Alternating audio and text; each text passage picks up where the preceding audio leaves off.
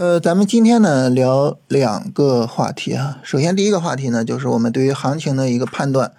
呃，目前呢，呃，市场已经确定无疑的展开了日线、短线的调整啊，这是第一个我们要强调的。那么我们一般判断说市场有什么调整、有什么机会的时候，我们根据什么判断呢？根据最强的那个大盘指数去做判断。目前来说呢，最强的大盘指数就是上证五零。所以呢，我们就需要根据上证五零去做判断啊，这个市场是有什么样的调整？那么一般来说呢，一个短线调整哈，在三十分钟上会有破位。那上证五零呢，实际上就是二六六零这个位置啊，这个位置我们也反复说过很多次了哈。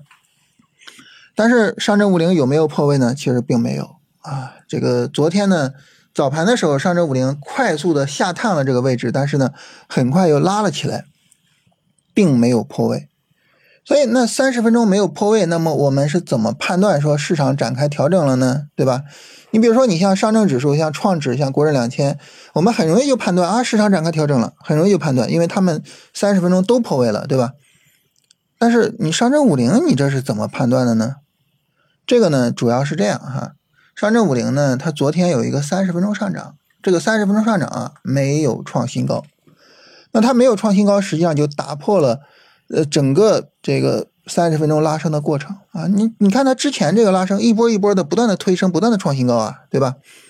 那你昨天三十分钟没有创新高，实际上就打破了这个过程，然后呢，就进入到了三十分钟的一个波段级别的横盘走势中。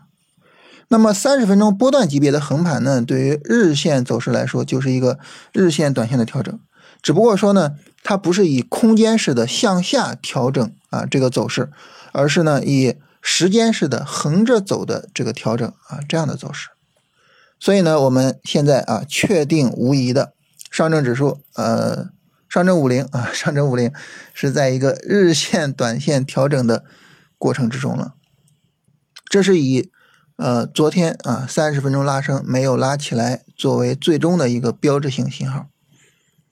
那么，当市场进入到了一个日线、短线调整中的时候，这个时候我们整个的操作节奏、我们的操作思维，实际上呢，也应该转入呃日线、短线的这个思维上啊。就这个日线、短线，它呃是一个什么样的机会？它的价值怎么样？它能不能做？能做的话，那么我以多大仓位去做？我做什么板块？我具体怎么做？这些问题呢，我们都需要去考虑清楚啊，都需要考虑清楚。然后呢，我们再去安排这一次日线、短线的操作。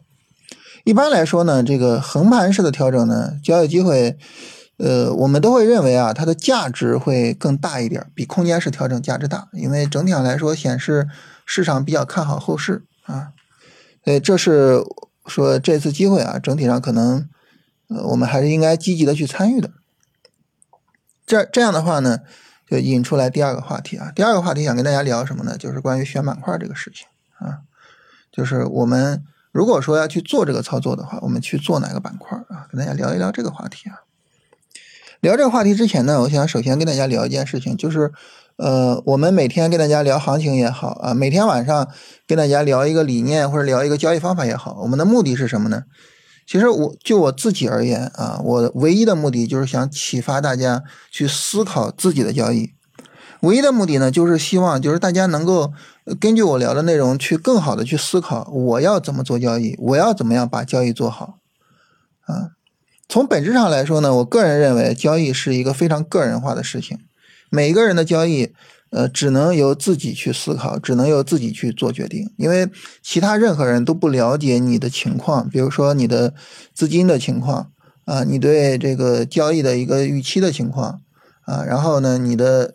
学史，你的过往的经历，你的个性，你的各个方面，就别人都不知道，所以没有其他任何人能够替你安排自己的交易。那我们就需要自己去把这些问题都考虑清楚。那对于我来说，我希望能够给予大家的帮助是什么呢？就是我能够跟大家提一些重要的问题，然后启发大家去思考。我觉得这是我的价值啊。所以呢，就是呃，我们在操作中呢。呃，跟大家分享我们自己的交易的时候，跟大家分享我们自己的交易思考的时候，很多时候呢是一种启发式的一个东西。所以今天跟大家聊怎么选板块，其实也是想给大家一个启发式的一个方式，我们去进行讨论。你比如说哈，就是现在的这个板块呢，呃，有两个大的走势类型。呃，第一个大的走势类型是什么呢？就是像酒啊，像食食品饮料啊，像这个旅游啊、酒店餐饮啊，就是这些消费类的这些东西哈，他们一直在涨，甚至一直在大涨。这种持续上涨，那很明显，你说我做短线调整肯定不能做，是吧？那它在持续上涨啊。还有一类是什么呢？就调的比较厉害啊。你比如说，你像房地产是吧？房地产这个调的比较厉害。然后最近这个新能源啊，最近这些呃半导体，然后还有咱们前面聊信创是吧？都调的比较厉害。医疗最近这几天调的也有点大，就是。市场没有说，哎，哪个板块它走的啊和五零很像啊，呃，然后呢，整体调的和五零差不多，然后比五零调的还要小，没有。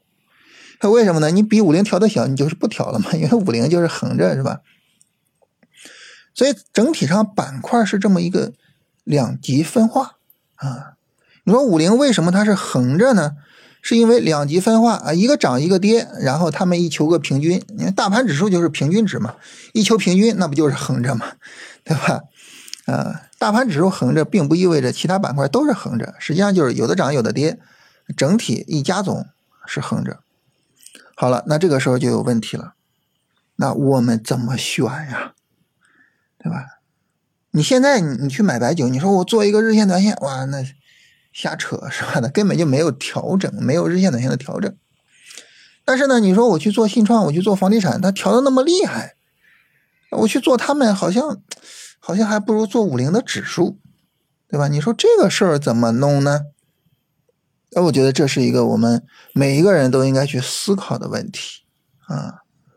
那么我们去思考这个问题，它不仅仅是说我这一次怎么选股。而是说，我们每一次怎么选股？为什么呢？因为在很多的市场环境下，市场调整往往会呈现为这样两极分化的情况。那强的它就是不调啊，弱的弱的那就是跌得很厉害啊，是吧？所以可能每一次都会这样啊。你说所有的板块都和大盘同步，然后展开了同步的调整，然后我们去做那些比大盘强的，这种情况也有啊。你像上一次五零的调整就是这种情况啊，但是呢。相对来说可能比较少一些。那好，那如果说这是我们经常需要面对的一个常规情况，我们就需要深入的去思考这些问题，就是我究竟应该去做谁？我觉得首先一个哈，就是你比如说五零啊这个指数，如果说它就是始终不破二六六零的话，那这个指数本身是可以做的。还是说大家不要看不起大盘指数啊？说白了，这段时间跑赢上证五零的人都很少，对吧？你能跑赢上证五零，你可能跑赢了这个市场上百分之九十五的人，对不对？所以不要看不起大盘指数啊，这是第一个方面。第二个呢，你如果说白酒啊，他们后续如果有调整，而且调的小，跌不下来，他们肯定也可以做。当然现在它还没有调，所以我们不知道它的调整什么情况啊。这是第二个，这两个都是确定无疑的。我觉得关键就是第三个，就是那些调的大的，我们怎么去思考？我觉得调的大的那些呢，重点就不要看走势了，重点看什么呢？看逻辑。你认同什么逻辑？你比如说房地产，它的逻辑很明确，是吧？就就救市嘛。啊，当时我们说三支箭救房地产，对吧？就救市。那这个救市逻辑你认可吗？对吧？然后你像信创，信创什么逻辑呢？自主可控的逻辑。啊。当然也属于政策的范畴啊，自主可控的逻辑。那这个逻辑我们认可吗？对吧？我觉得这是根本。至于说走势已经不重要了，因为它调成这样是吧？调的这么大，肯定走势上不好看啊。所以重点就是逻辑上了啊。再比如说你像这个金融啊，就是银行啊、保险，他们什么逻辑呢？其实很大程度上超跌反弹，很大程度上是这个方面，超跌反弹，业绩好。啊，然后呢，就可能会有长线资金进来，那这种逻辑你能认同吗？我觉得这个是我们思考的重点。而我们认同什么逻辑，就像我刚才说的是吧？很大程度上取决于我们过往的知识储备啊、工作经历，还有我们自己对于这个世界的认知啊。所以这个可能每个人的想法都不一样，对吧？然后呢，呃，我们。只有说我根据我的想法，我自己认可的逻辑，可能我们才能坚定做下来。啊，这就是对于做交易来说，信念，呃，最重要的一个原因吧，是吧？所以我觉得就是第三个方面，就是这些跳的大的，我们要好好去思考一下他们的逻辑，哪一个是我们能够认同的啊？这是我觉得就是我们的一些思考角度。当然，这个时候我我没有办法给大家定论啊，但是我觉得我们可以往这些方向想一想啊。我觉得这是我跟大家。每天闲扯聊一聊的一个价值所在吧，就是它不在于说它告诉你怎么做，而是告诉你怎么思考。